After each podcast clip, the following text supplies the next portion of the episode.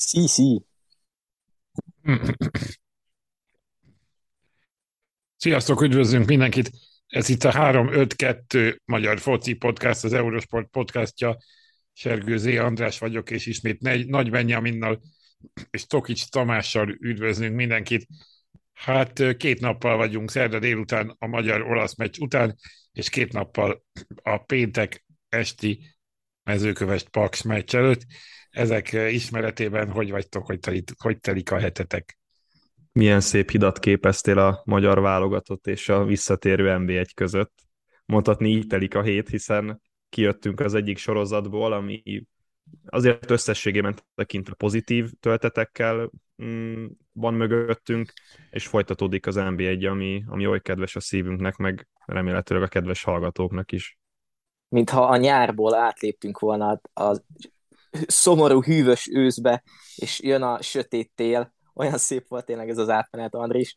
Uh, igen, amúgy érdekes érzések vannak bennem is abból a szempontból, hogy nem tudom, ti hogy vagytok vele, meg a kedves hallgatók hogy vannak vele, de, de nem csak azzal zárult le szerintem egy korszak, hogy Szalai Ádám visszavonult a válogatottól, de mintha ez a hétfő este, ez az olaszok elleni meccse egy, egy nagyobb, hát nem is korszaknak, de egy, egy érzés sorozatnak a, a lezárása lehet. És hát kiindulva abból, hogy ugyan lesz még két válogatott meccs idén, azok nyilván barátságos meccsek, teljesen más hangulattal, más célokkal, azért jövőre már egy új világ kezdődik, és annak az új világnak a középpontjában egyrészt az EB áll, nyilván az EB selejtező másrészt pedig hosszabb távon nyilván a, akár a 2026-os világbajnokság.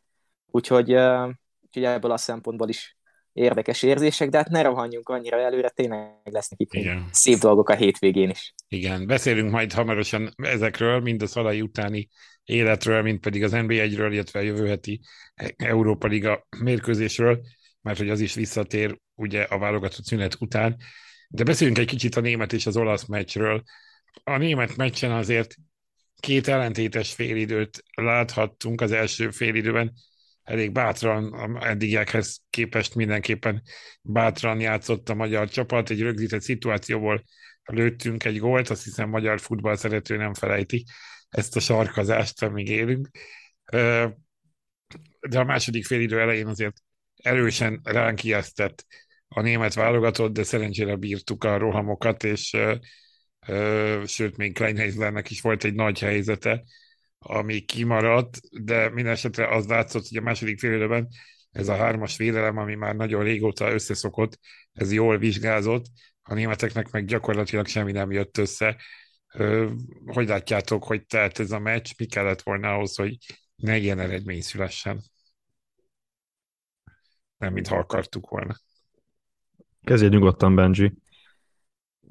Összességében én ugye azt tippeltem, nem tudom, emlékeztek-e az előző adásban, hogy szerintem a németek ellen azért könnyen lehet, hogy egy pontszerzés összejöhet, és még akár reális is lehet.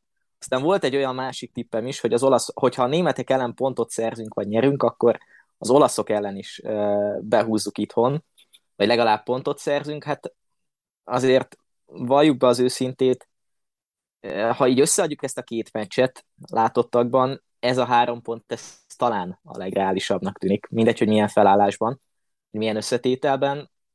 Igen, ellentétes félidők voltak, de nem csak a németek elleni eh, két félidő volt teljesen ellentétes, hanem igazából az olaszok elleni két félidőn is azt érezhettük, hogy, eh, hogy mintha nem, nem is teljesen két másik válogatott játszott volna, de, de azért szépen látszott az, hogy a meccs hogyan alakul, és eh, és igazából ami bátorság meg volt mondjuk a németek elleni első félidőben, talán az a bátorság hiányzott aztán az olaszok elleni első félidőben, majd itt nyilván megnézzük a taktikai okokat.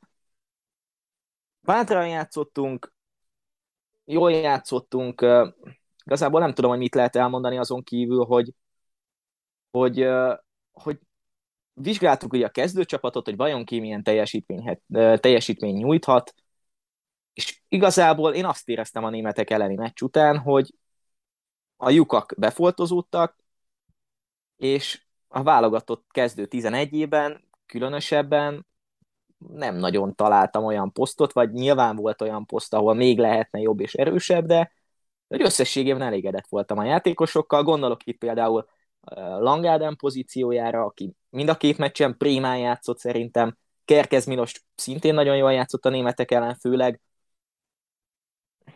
Ennyi.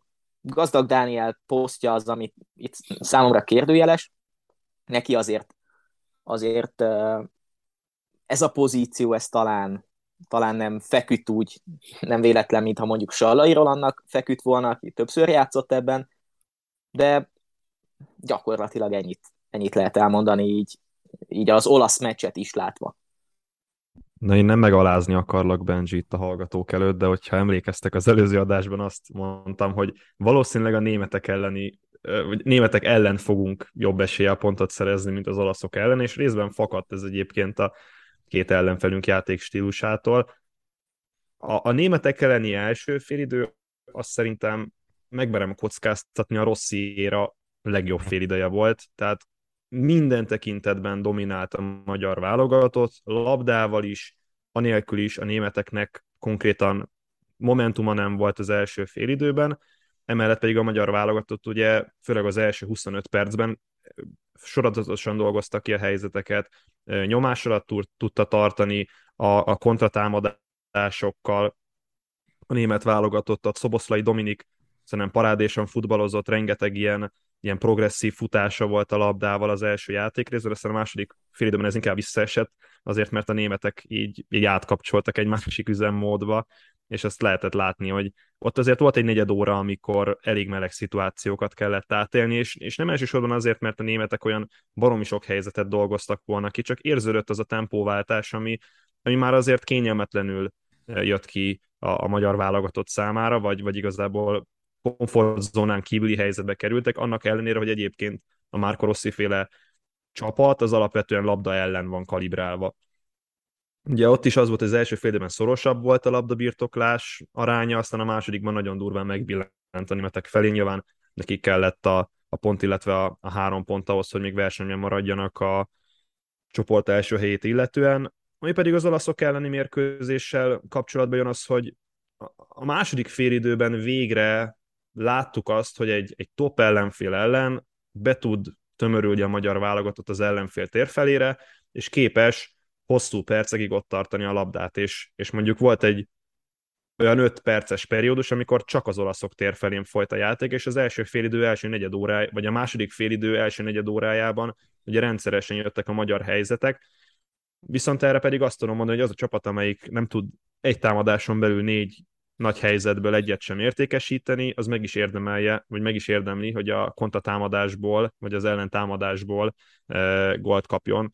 Szóval összességben értékelve a, a két mérkőzést, szerintem pozitív irányba indult el Marco Rossi, és abból azt nem mondom, most már labdával is igyekszik azért valamit kezdeni a válogatott, és mondom még egyszer, tehát ezek a labdával e, való kezdeményezések, ilyen, ilyen kisebb fajta domináns jegyek, azok nem most fognak sokat érni, mondjuk egy Olaszország elleni 0-2 alkalmával, hanem amikor egy papíron nálunk sokkal gyengébb, vagy, vagy inkább azt mondom, hogy velünk egy kaliberű ellenfélel szemben kell ugyanezeket a labdás periódusokat uh, majd megcsinálni, legyen az Albánia, legyen az Törökország, legyen az Ferőer, stb. stb. Ezek ellen a csapatok szem, ellen szenvedett a magyar válogatott az elmúlt években, nem pedig a nagy csapatok ellen. Igen, az látszik, hogy nagy csapatok ellen ment jobban, mint ahogy ezt már az elején is beszéltük, de talán ez a, ez a azért azt lehet mondani, hogy a labdával való játékban ezen a hat meccsen erősödött annyit a csapat, hogy, hogy uh, talán a velünk egy szinten lévő csapatok ellen is uh, képes lesz uh, a, a, a kezdeményezni legalábbis. Azért, bocsánat, annyival, annyival kiegészíteném, hogy ez nem egy, nem egy egész mérkőzésen át tartott, hanem csak bizonyos periódusok Igen. voltak. Ugye azért az olaszok ellen láthattuk legtöbbször, hogy megpróbálkozunk mi a labda kihozatallal, de egyébként olyan 25 méternél távolabb nem jutunk a kapunktól. A vége úgyis az lesz, hogy előbb-utóbb ugye magunkra húzzuk az ellenfelet, és akkor próbáljuk felívelni Szalai Ádámnak, vagy pedig valamelyik támadnak, és egyébként ez a németek ellen is így működött. Valóban a az olasz el, olaszok elleni második félidőben volt az, hogy az ellenféltér felén voltunk, a németek ellen az első 25 percben volt ez, ezeket kell minél hosszabb ideig az ellenfél tér átvinni, és akár adott esetben 90 percig domál, dominálni egy mérkőzés labdával. én két dolgot tennék hozzá. Az egyik az, hogy ha két játékos kéne kiemelni, akik ebben a rendszerben talán még kevesebbet játszottak, és szerintem helytáltak, többször is figyeltem a, a rövid passzoknál, labdakihozatalnál, Kerkez Milos egészen jól megoldotta a feladatot, voltak nyilván hibái, főleg az olaszok ellen, de, de szépen beilleszkedett ebbe a válogatottba. A másik pedig Callum Stiles, aki zseniálisan játszott az olaszok ellen, nem csak a, a bátor támadó játéka miatt, hanem, hanem tényleg érezhető volt egy szerkezeti változás a, a cserét követően. Illetve a másik dolog, hogy sajnos, amit még hozzátettünk, és ezt az előbb nem mondtam, de szerintem tisztán lehetett látni, hogy egy picit nem tanultunk a, az első meccs hibájából, ugye a 2-1-es olaszországi meccs hibájából, hogy gyakorlatilag az olaszok félig meddig ugyanazt csinálták, amit csináltak az első meccsen, és a széleken szépen megbontották a védelmet, sikerült a, a válogatott mögé kerülni egyszer-kétszer. Nyilván ehhez kellettek egyéni hibák is, például ott Lang szituációjánál, amit ő is elmondott aztán a meccs utáni nyilatkozatában. De, de összességében a, talán a, második félidő volt tényleg az a négy olaszok elleni félidőből, ahol azt lehetett érezni, hogy passzus, van előrelépés, és, és igen, a, a kis csapatok ellen ez, ez jól jöhet majd a jövőben. Igen, ez volt az egyetlen olyan meccs, amikor többet birtokolta a magyar válogatott az ellenfelénél a labdat 53 száz... Jó, nyilván elenyésző, de 53 ban volt a magyaroknál, 47 az olaszoknál, és valami egészen hihetetlen várható gól arányt hoztak ki, a magyar válogatott 2-0-5, az olaszok pedig 1-41. Tehát mondhatni, hogy ezt a mérkőzést, ha, ha úgy veszük kettő egyre a magyar válogatott kellett volna, kellett nyerni. volna nyerni, de nyilván ugye a, a minőségi helyzetek kidolgozása az nem párosul a, a minőségi helyzetek kihasználásával, és, a, és ez megint egy érdekes uh, fordulat, mert ugye eddig az volt a magyar válogatott erőssége, hogy kevés minőségi helyzetből tudott gólokat lőni, lásd Anglia ellen, lásd Németország ellen, lásd ugye mondjuk azt, hogy az első olasz meccset is ide lehetne venni, most pedig rengeteg helyzete volt a magyar válogatottnak, sokkal több, idézelben sokkal több minőségi helyzete volt, mint az ellenfélnek, és nem tudott gólt szerezni a magyar válogatott. Igen, de ez, ez egyfajta, hogy mondjam, ez egy a, a támadójátéknak a dicsérete, nem? Tehát, hogy, hogy a, a, a hát szerintem meg pont, a kapuig többször. Hogy? Szerintem meg pont, hogy nem egyébként, mert hogyha azt nézzük a támadó játékban, hogy az lenne hogy minél hatékonyabbak legyenek a játékosok. A fejezés valóban nem. Értem. A, igen, de hát az nyilván, az pedig nyilván a támadó játékhoz tartozik. Jó, szóval, szó, szóval tehát értem én, hogy mire gondolsz, de hogy alapvetően um, nem, nem, a, nem a támadók tartják, tehát nem a három támadó tartja a labdát előtt, hanem alapvetően az egész csapat, és itt is ki kell emelni azt, hogy magasabbra mert menni a magyar válogatott, Szalai Attila nem egyszer tűnt fel, mondjuk beadó pozícióban, Langádám is a jobb oldalon, bár azért eh, Langnak nem az a legerősebb eh, skillje, hogyha már lehet ezt így mondani. Szóval kicsit így azt éreztem, hogy kényszerből, de, de komfortzónán kívülre kerültek azok a játékosok, akik alapvetően nem ebben, nem, nem ilyen erősségekkel rendelkeznek, mondjuk Lang Ádámnak nem az az erőssége, hogy az ellenfél kapujától 30 méterre kezdje el járatni a labdát, vagy, vagy Szalai Attilának sem feltétlenül ez az erőssége, bár később még lehet ebben jó vagy, vagy nem tudom, Callum Stiles, aki inkább azért a, a rombolás uh, sért felel elsősorban, vagy inkább azt mondom, hogy egy olyan játékos, aki inkább a rombolást um, segíti elő. Ő sem biztos, hogy kényelmesen érzi magát, amikor pozíciós játékot kell játszani az ellenfél térfelén. Szóval részben abban is érzem az olaszok elleni vereség okát, hogy egyszerűen a magyar válogatott eddig megint egy mondhatnám, hogy idegen helyzetben találta magát, de most legalább eljutottak lövésig, most legalább alakítottak ki helyzeteket. Jó, de srácok, tegyük hozzá, hogy nem minden válogatott meccsen lesz egy ilyen formában lévő Gigi O'Donnell. Hát az meg a másik, igen. Igen. igen. Tehát ugye Callum Stiles nem tudom, hogy hány gólt fejelt életében, lehet meg kellett volna néznem az adás előtt, de, de most itt lehetett volna egy nagy lehetőség, hát igen. Elképesztő, miket fogod. De azért azt tegyük hozzá, hogy a magyar védelem, hogy az hat meccsre együttvéve is elég jól teljesített, öt gólt kapott összesen a hat meccsen a magyar válogatott, ez a második legkevesebb az egész A divízióban, csak Portugália kapott nálunk kevesebbet, és ebből az ötből ugye négyet kaptunk az olaszoktól. Tehát ha úgy nézzük a másik két, másik, két, másik négy meccsen összesen egyet. Összességében, tehát mondhatni, hogy hogy jól zártuk ezt a sorozatot, és ezt a számok is megmutatják. A Nemzeti Sport Online-on jelent meg egy összesítés, ami azt nézte, hogy melyik válogatott mennyit lépett előre vagy hátra a tavalyi sorozathoz képest, inkább ez csak ilyen számisztikai szempontból érdekes. Ugye a magyar válogatott a nyolcadik helyen végzett, a négy csoport első, majd júniusban dönti el, hogy ki hanyadik lesz, a csoport másodikok közül pedig mi voltunk a legkevésbé erről pontszámok alapján, de így is 12 helyet léptünk előre a tavalyihoz képest, az, vagy az előző kiíráshoz képest, az első kiíráshoz képest pedig 23 helyet.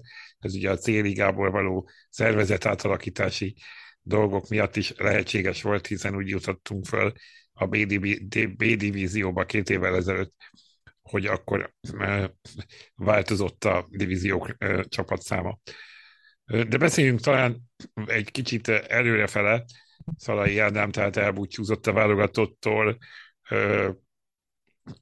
az olaszok elleni mérkőzésen, és a, a kérdés az, hogy a hátralévő körülbelül fél, következő előttünk álló körülbelül fél év alatt milyen változások fognak bekövetkezni, mi fog történni a válogatottal, ami eddig Szalai játékára, a támadó játékunk Szalai játékára épült. Vannak ugye elképzelések, az egyik, hogy némi átalakítással akár két csatáros, nem pedig ez az erőcsatár verzióval állna fel a válogatott. Kíváncsi vagyok ebben a véleményetekre vagy fél év alatt helyzetbe lehet hozni akár Ádám Martint, akár Német Andrást annyira, aki ugye az 21-es csapat ellen éppen kedden lőtt egy gólt, tehát ott van végül is a nagy válogatott kapujában, kérdés, hogy mennyire van játékban a belga bajnokságban. Változ, én őszintén szóval, csak rövid, rövidre zárom ezt a, ezt a hosszú, nyúlt kérdést.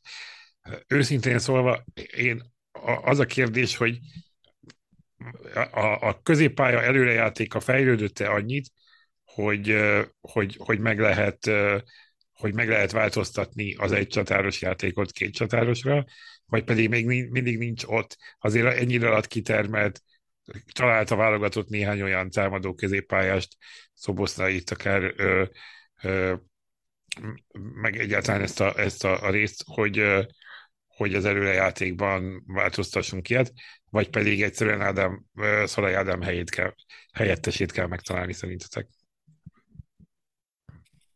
Ez egy jó összetett kérdés, és szerintem a válasz is magában összetett erre. Én nem a, nem a középpályán érezném azt, hanem inkább a, a, a szányvédők pozícióját emelném ki, hogy most már azért vannak olyan szányvédők, Nagy Zsolt, Kerkez Milos, Fiola Attila, Loik Négó, akik képesek támadó pozícióban. Tehát Fiola Attila néha a, nem tudom, az ellentéte szögletzászlóhoz volt közelebb ilyen, néha, néha bement kilencesnek.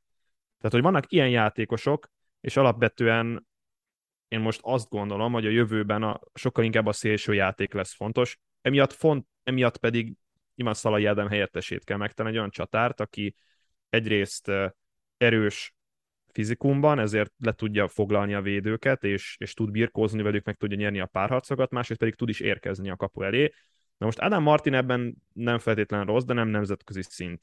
Német András még nem nemzetközi szint, viszont talán ő közelebb van ahhoz, a, amit, amit, amit Szalai Ádám képviselt a válogatottban.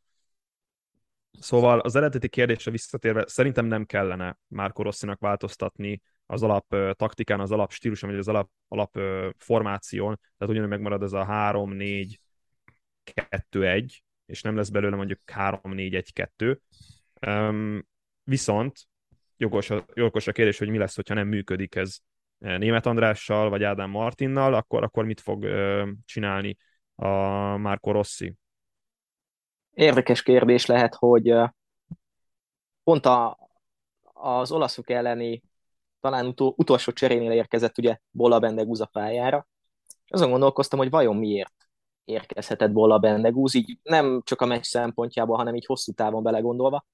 És ha megnézzük, akkor ugye Bola ő világéletében szinte előrébb játszott, tehát javítsatok ki, hogyha tévedek, de ő annó, amikor a Phoenixben játszott Szoboszlaiékkal, akkor volt, hogy ő csatárként játszott, és középpályásként is, tehát azért elég sok támadásban benne volt, és gólokat is szerzett. elképzelhető egyébként, hogy, hogy hosszú távon egy bolla kerkez szélső páros, középen egy Schäfer, Nagy, Nagy Ádám, hát Nagy Ádám helyét is azért megkérdőjelezném, nem, nem az olaszok elleni játéka miatt, hanem sokkal inkább, hogyha lesz egy ilyen szerkezeti változás, lehet, hogy Callum Stiles a... Több előrejátékban a, a, többet. Igen, talán, talán előrejátékban, de talán, talán futómennyiségben több, több ponton fel tud tűnni a pályán, és ez az univerzalitása sokat jelenthet. Mm, és én még azt sem tartom elképzelhetetlenek, hogy ha úgy adódik a helyzet, akkor, akkor egy sallai, szoboszlai gazdag mm, csatártrióval fel lehet állni. Nyilván Ádám Martin lenne a, a megoldás, vagy lehetne a megoldás, de ő még nincs azon a szinten kérdés, hogy lesz -e egyáltalán.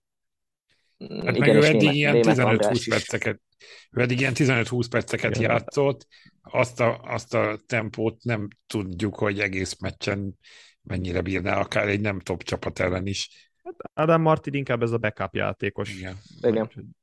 Így fogalmazzak, és szerintem Német Andrásnak is egy backup játékosa lehet így a, így a későbbiekben, aztán ki tudja, lehet, hogy Mark Rossi egy átmeneti időszakban még azért kísérletezni fog, és azért viszonylag kevés ideje van a kísérletezésre, úgy fél év hosszúnak tűnhet, viszont két mérkőzés két, játszik ez alatt csak a magyar válogatott, ami meg azért hat hónapra lebontva nem egy, nem egy túl, túl nagy merítési lehetőség.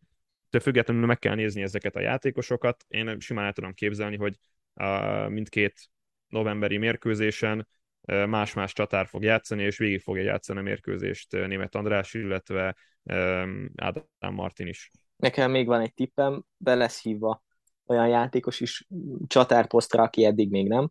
Zsuzsák Balázs. ja, Zsuzsák Balázs. Igen, aki a búcsú meccse után még ki tudja, hogy mennyit szeretne játszani, vagy fog játszani. De ha az NBA-ben valaki addig villog, én itt most Varga Barnabásra gondolnék, aki azért jó formában kezdte a szezon, még azt mondom, hogy ő is kaphat egy fél időt a négyből. Hát novemberben meglepődnék, megmondom miért. Ugye eddig Hán János és még Ádám Martin is nagy nehezen fért be a Rossi keretébe, tehát kvázi közönségdíjjal be kellett szavazni mindkettőt. Meglep... Szóval, hogy ha, ha márciusban lenne barátságos meccs, akkor el tudnánk kézelni, szerintem novemberben nem. De, de valóban egy ilyen zsákba macska ötlet lehet, hogy belefér. Nem, nem biztos, hogy Varga Barnabás, de az sem kizárt. Hát végül is, ha ránézünk a gólövő listára, akkor még mindig előrébb jár sok más játékosnál. No, de megkezdődik ismét, illetve folytatódik az NBA egy-két volt válogatott játékos, az egyik oldalon Cseri Tamás, a másikon pedig Hán János csap össze az első találkozón.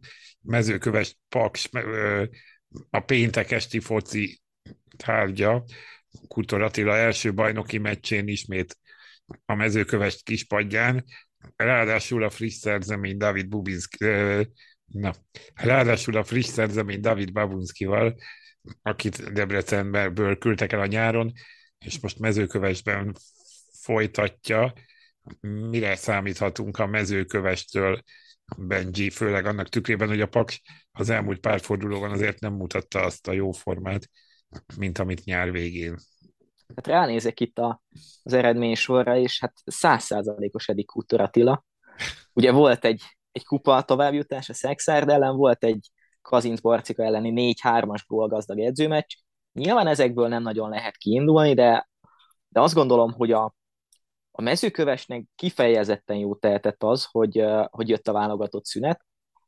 Ez alatt azért lehetett rendezni a sorokat. Valószínű, hogy az önbizalom terén is voltak azért, azért bajok. Ugye itt lehetett olvasni még a múlt héten Sukka Attila nyilatkozatot a távozásával kapcsolatban. Különösebben talán nem kell ragozni a csapat szempontjából, hogy, hogy ez mit jelenthet.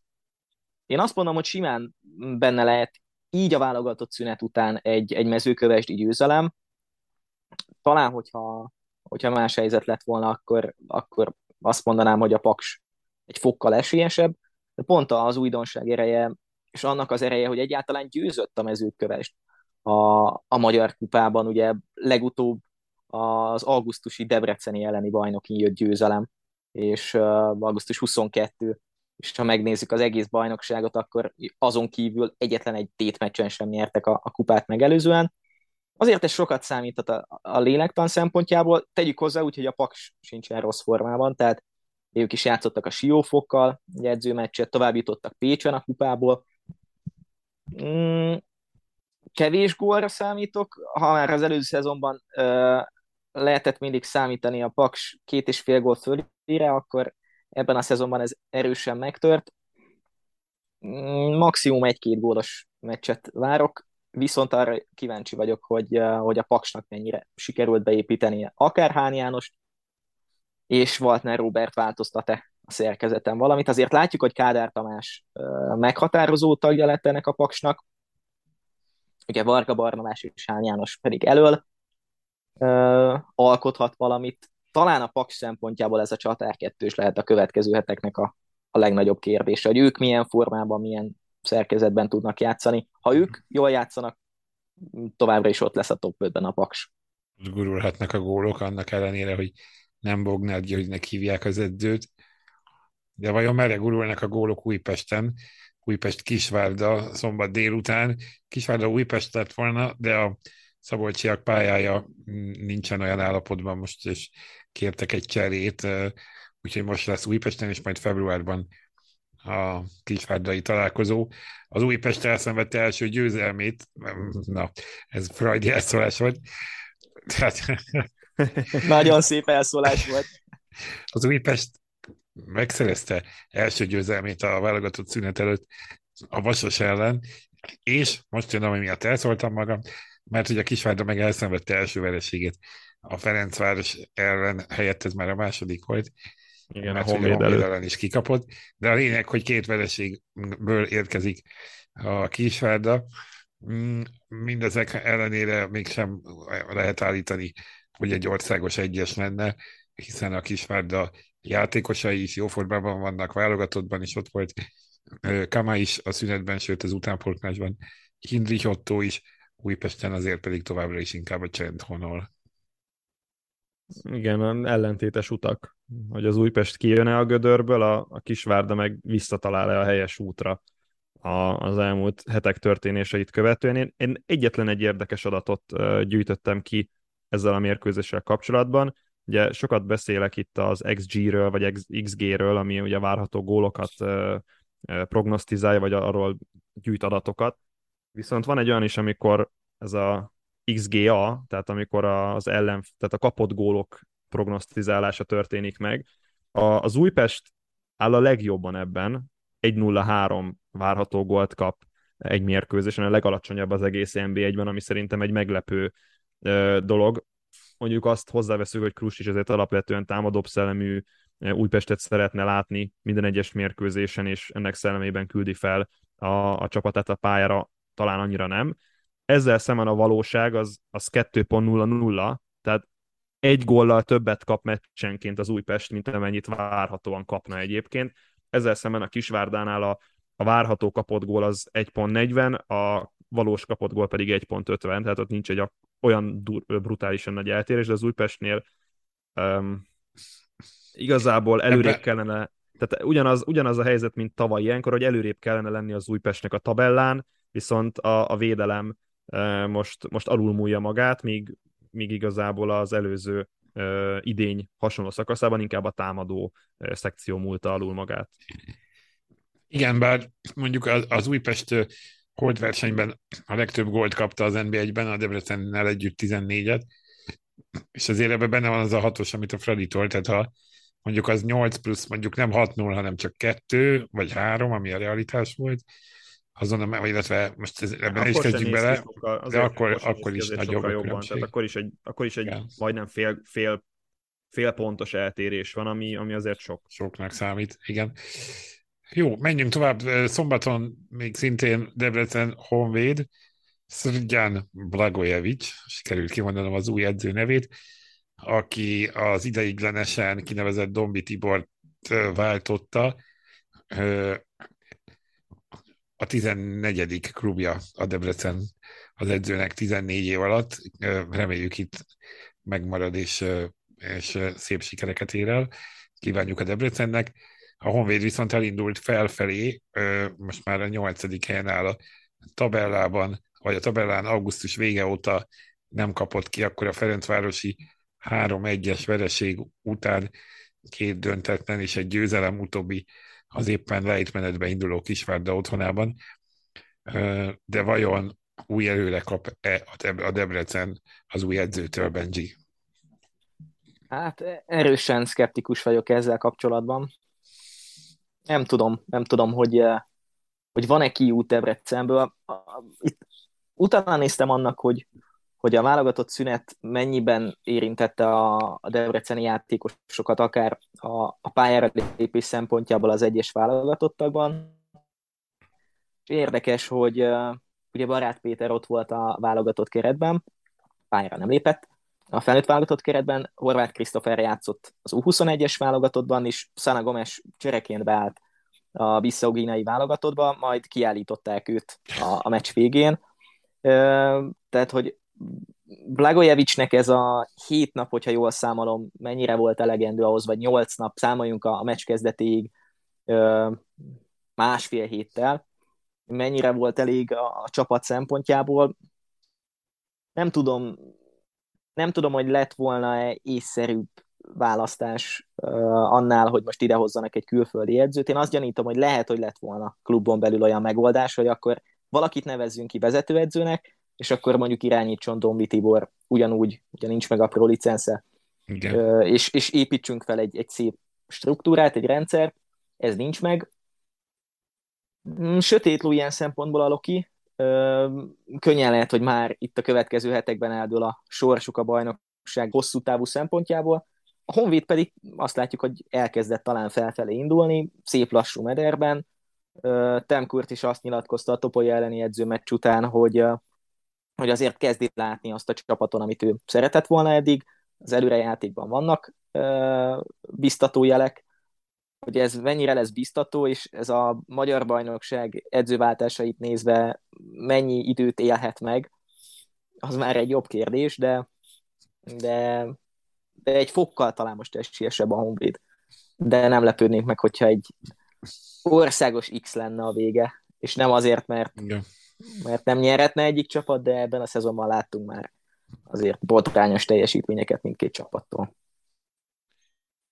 Még mindig szombat este már, Vasas Zalaegerszeg 11 év után játszik egymás ellen első osztályú találkozót a két csapat, de másodosztályban is viszonylag régen találkoztak már, három és fél évvel ezelőtt. A Vasas ugye továbbra is nyeretlen, az egyetlen nyeretlen csapat az NB1-ben, az Alegerszeg pedig, noha a legutóbbi fordulóban vereséget szenvedett hazai pályán a Puskás Akadémia ellen, azért viszonylag stabilan hozza azt a középcsapatot, amelyiknek elsősorban nem a kiesés elkerülése a célja, hanem az, hogy, hogy stabil játékot mutasson.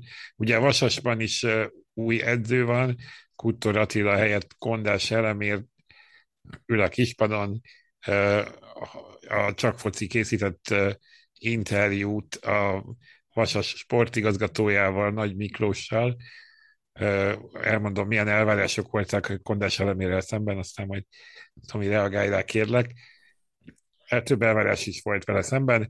A bátor és eredményes támadó célfutball, ez volt az egyik. Az időben elvégzett cserék végrehajtása, kevesebbet játszók tűzben tartása, a keret forgatása, ezáltal a hosszú és mély keretben lévő lehetőségek kihasználása, a csapat erőlétének javítása. Hát egy, együttesen szíszentünk fel a bátor és támadó, eredményes támadójátékon. Sok mindent láttunk a Vasastól, de ezt azért annyira nem eddig. Majd most lehet, hogy ez lesz. Aztán lehet, hogy az Alegerszeg ellen tör meg ez a, Igen, ez a nem túl látványos futball. A Vasas dolgozta ki, a leg, vagy a Vasasnak van a legkevesebb minőségi helyzete egyébként a, a bajnokságban. Egy alatt van ez a szám, szóval nem túl acélos a helyzet. Um, egyébként meg fekhet az, Legerszeg támadó stílusa a Vasasnak. Most az, hogy uh, időben elvégzett cserék, meg a keret megfelelő forgatása, igen, a Vasasnak egy elég nagy és hosszú kerete van, melyben megint, megint az jön elő, hogy igazából eddig forgatva volt ez a keret, mert Kutor Attila nem találta meg azokat a játékosait, amelyekkel megfelelően tudott volna együtt dolgozni, vagy megfelelően tudott volna eredményeket elérni ennek lett szerintem az az oka, hogy kirúg, vagy ez volt az az oka, miért kirúgták őt a, a Vasastól.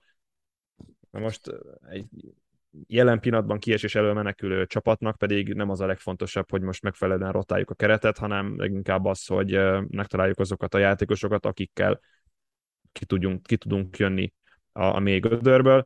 Viszont a másik oldalon ott van, hogy az Alegerszeg meg imádja az ilyen csapatokat, tehát a Debrecent meg a mezőkövesdet is elég hamar szétszincálta Ricardo Moniz csapata, és hogyha ugyanolyan indisponált lesz a vasas labdával, mint eddig, akkor itt is egy hasonló végkimenetel jöhet majd.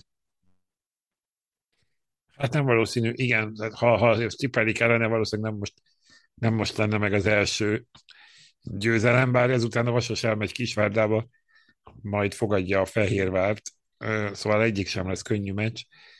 Meglátjuk, hogy hol fog átszakadni ez a, ez a, ez a nyeretlenségi sorozat. De térjünk át vasárnapra, mert vasárnap délután Kecskemét Fradi rangadó, a harmadik helyezett fogadja az elsőt, mondhatjuk. Valóban a Kecskemét eddig a, a, az NBA egy kellemes meglepetése, hogy újontként ilyen jól kezdte a szezont. Lehetséges ilyenkor, Benji, hogy megtörik egy nagy lendület, és egy ilyen válogatott szünet az rosszat tehet, és hogy ebből a szempontból pont nem jó, hogy a Ferencváros érkezik rögtön a, a szünet után, mert hát ha valaki ellen, akkor ellenük lenne nehéz felvenni a ritmust ismét.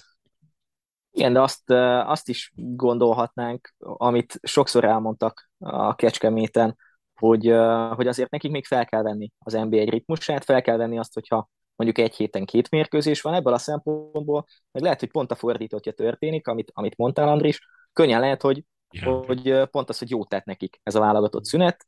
Ugye a Magyar Kupában is három gólt szerezve jutottak tovább, szórtak egy négyest a felkészülési meccsen, azt láthatjuk, hogy azért eléggé rendben van a Kecskemét, és, és játékban maradtak.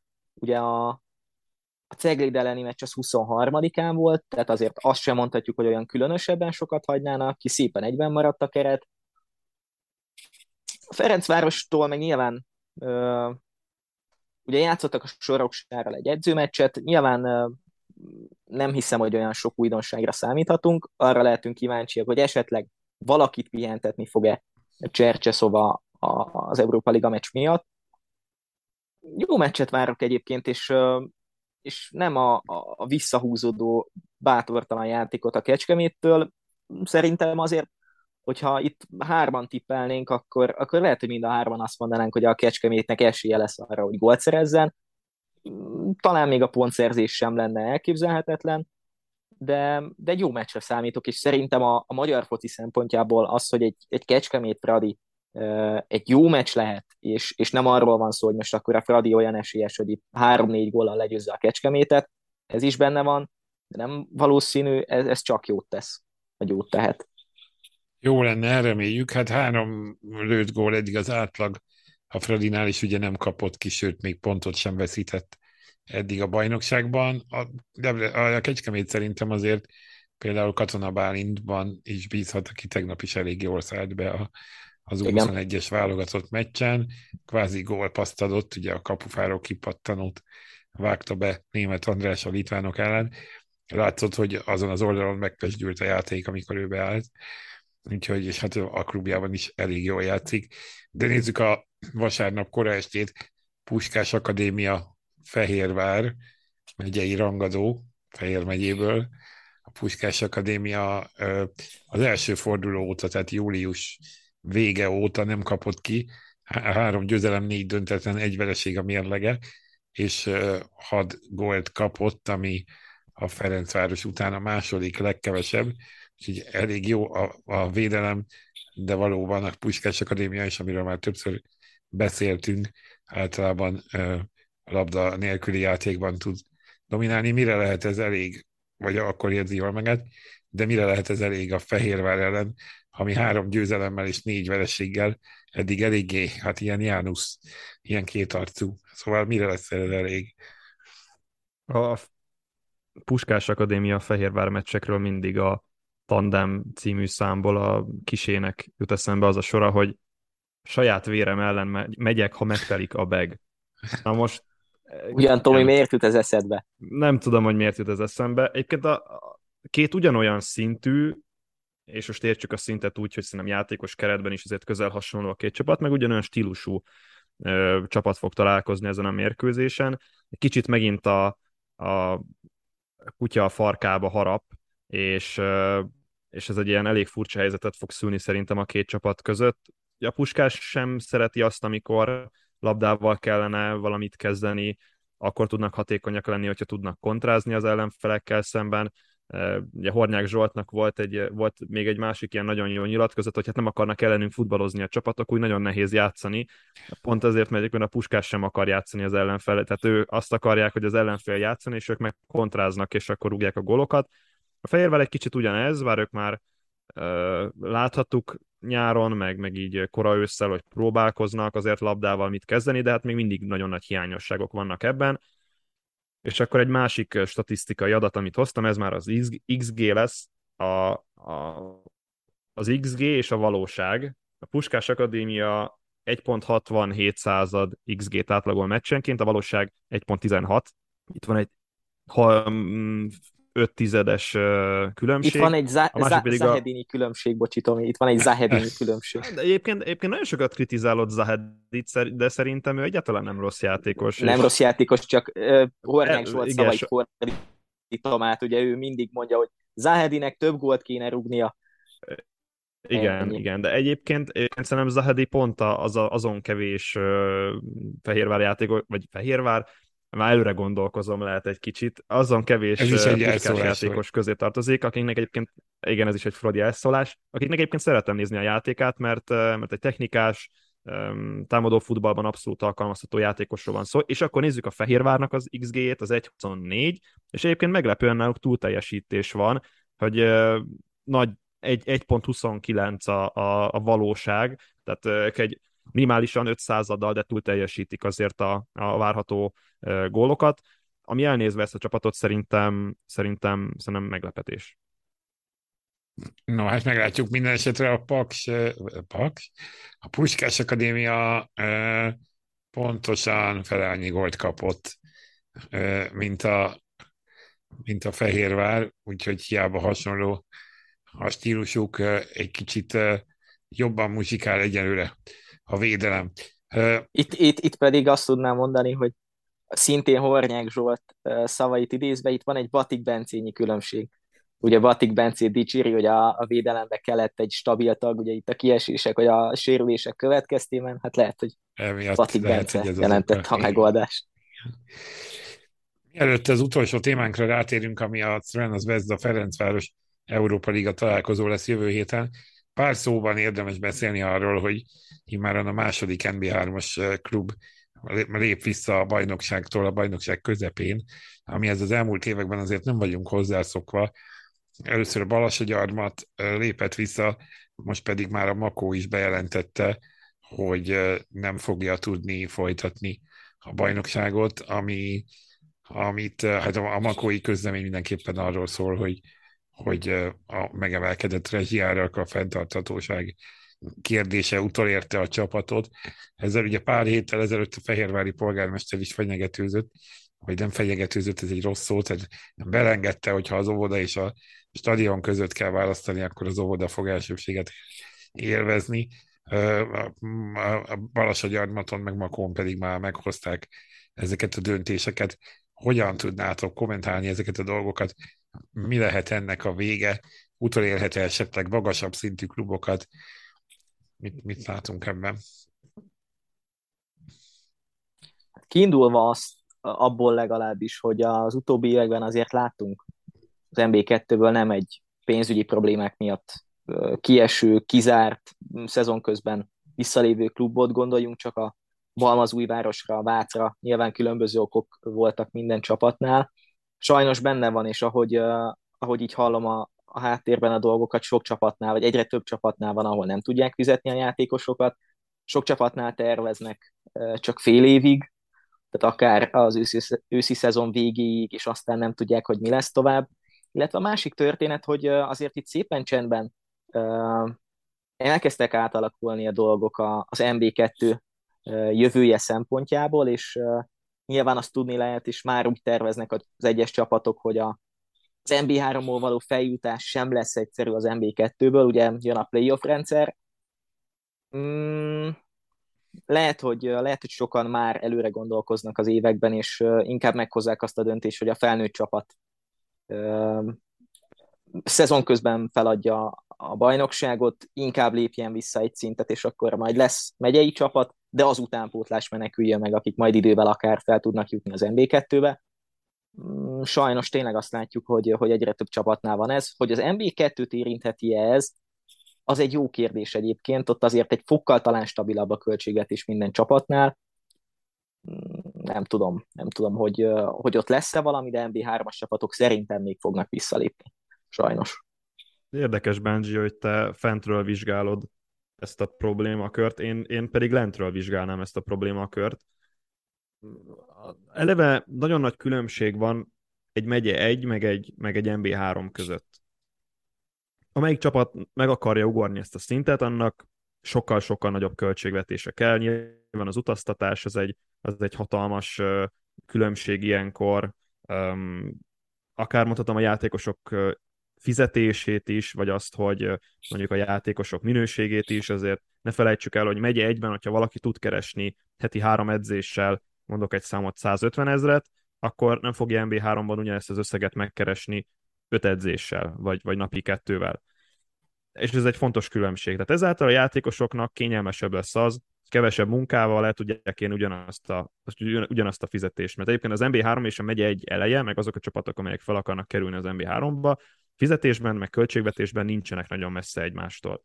Ez nyilván egy, egyfajta játékosok elszipkázását jelenti, a másik meg az, hogy jobb játékosok igazolására vannak rászorulva ezek a csapatok, amely nyilván sokkal költségesebb. És amikor egy e, kisebb város, vagy akár mondhatni falu felkerül az MB3-ba, akkor azzal kell szembesülni, hogy teljesen más um, induló pontról mennek, mm-hmm. mint, mint azok a csapatok, amelyek már évek óta ott vannak az MB3-ban, és most jó lehet, hogy a Balassa gyarmat meg a Makó azért nem újonc, a jól tudom, ők nem újoncok voltak ebben a szezonban, de mégis egy, egy olyan helyzetet szült ez az egész, hogy egyszerűen már pénzügyileg nem bírták el az MB3-as terhelést. Erre most rátesznek ezek a külső ö, problémák, mint a rezsi, meg a, meg a nem tudom, ö, stb. stb. Itt egy, ez, ez, a, ez a válság, ami, ami kialakulóban van, és én, én veled ellentétben MB2-es szinten is el tudom képzelni, hogy lesznek olyan csapatok, amelyek előbb-utóbb azt mondják, hogy bocsánat, de, de a költségvetésünkbe ez nem fér bele, és elsősorban azokat a csapatokat kell itt megemlíteni, amelyek kisváros, alapból kis költségvetéssel vágtak neki, nincsen olyan támogató vagy szponzor, amelyik tudná állni ezeket a költségeket, és, és valóban pénzügyi problémákra hivatkozva fel lehet adni azt a bajnokságot, mint ahogy tette mondjuk a Balmazújváros, vagy tette azt a Vác.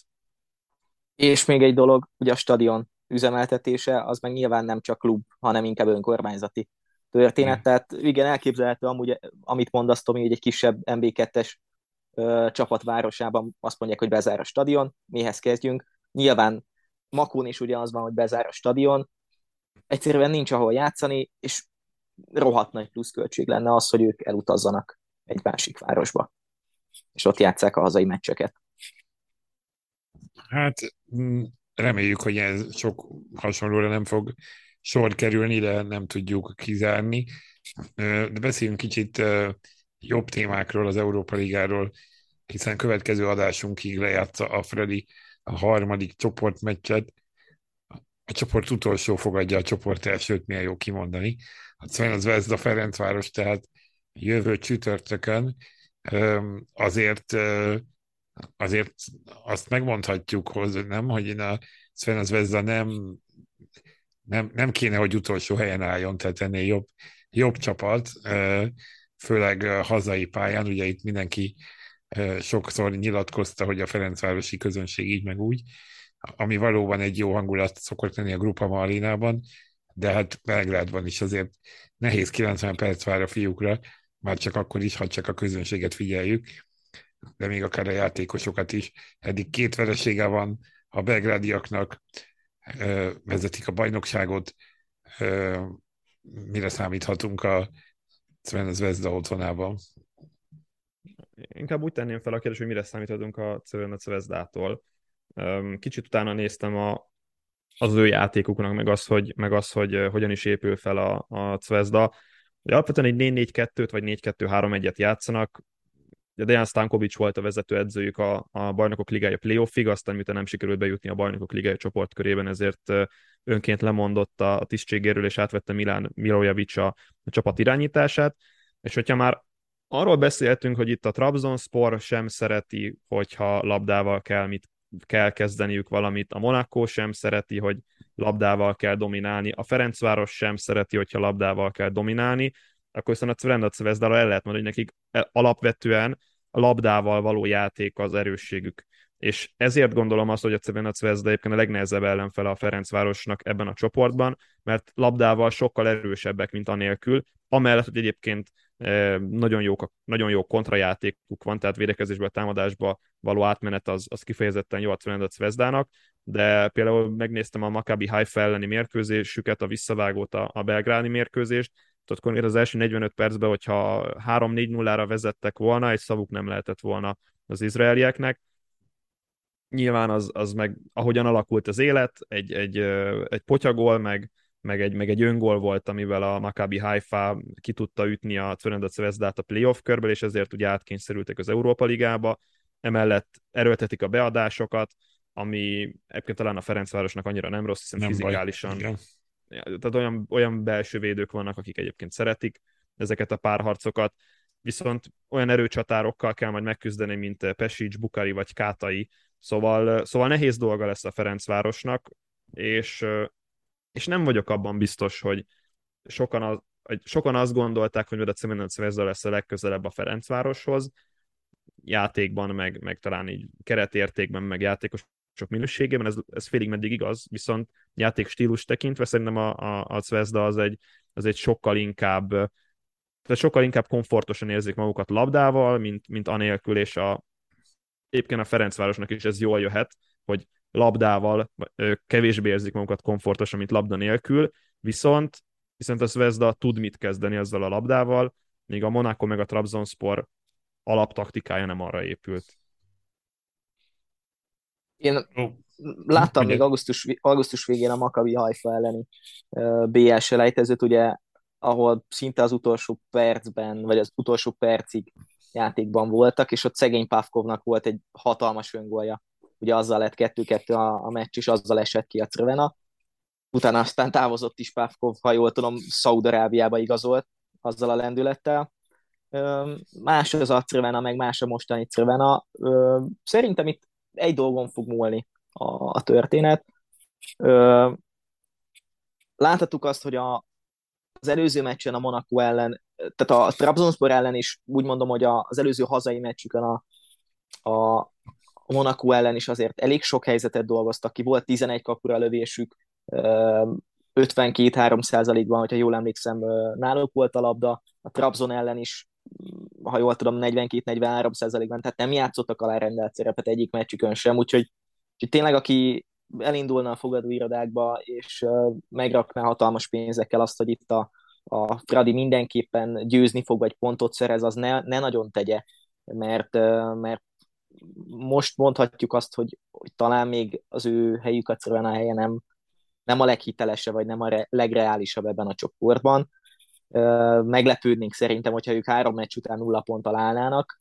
Most hiába a Ferencváros jó kezdése, azért, azért egy kemény meccsre lehet számítani. A másik történet meg viszont az, hogy ne felejtsük el, hogyha adott esetben most jönne egy Fradi győzelem, akkor nem csak az a már beszélt vagy belengetett konferenciáliga tavasz jöhetne, hanem lassan elkezdhetnénk, vagy elkezdhetnének azon gondolkozni, hogy könnyen lehet, hogy itt a csoportban egy továbbjutás jöhet az elben. Mm, úgyhogy ez is hajthatja a Fradit. A nagyobb kérdés szerintem az, hogy itt a válogatott szünet megtörte egyáltalán a taktikát, vagy, vagy szintén az lehet, mint mondjuk a Kecskemétén említettük, hogy, hogy még jobban egy picit még összerázhatta a csapatot. Láthattuk, hogy azok a játékosok, akik, akik nem mentek most el válogatotthoz, játszottak a Soroksár ellen, Boli is egészen jól játszott, úgyhogy, úgyhogy különösebben szerintem a Fraditól nem számíthatunk meglepő vagy másabb játékra, mint eddig, és hogyha még jobban összeérik ez a csapat, mint ahogy láthattuk az utóbbi életekben ezt a folyamatot, akkor, akkor a Fradinak sincs olyan nagy félnivalója. Könnyen lehet, hogy ez egy X-es meccs lesz így, így megállapítva, szeretek tippelgetni, de, de benne van egy döntetlen ebben a meccsben, úgyhogy mindkét csapat szerez gól. Szívesen a tippings tippeket a hallgatóknak. Majd kérjük a részesedést Benji. Reméljük, reméljük, nem, úgy jön, mint a, reméljük nem úgy jön, mint az olaszok elleni tippel. Akkor inkább rám kellene hallgatni, nem? Így van, így van, így van. Na minden esetre most hat pontja van a Fredinak, és hát az az előny, hogy van még két hazai meccs, ami, amiből mondjuk négy pontot azért össze lehet talán szedni. Az már tíz, tíz ponttal pedig tavaly minden csapat továbbított a második helyen, aki 10 pontot ért el. Úgyhogy, de ez azért nem garantált nyilván, tehát hogy ez a, ez a hazai négy pont is mondjuk, hogy ennél van rosszabb forgatókönyv, de reméljünk jobb forgatókönyvet jövő hétre. Bízunk abban, hogy nem kap ki a Freddy pontot szerez. Milyen játékkal, az is jó kérdés, de addig is még sok meccs lesz a héten, úgyhogy addig is hallgassátok a, az Eurosport podcastjait, olvassatok minket, és nézzetek sok foci meccset. Sziasztok! Sziasztok! Sziasztok!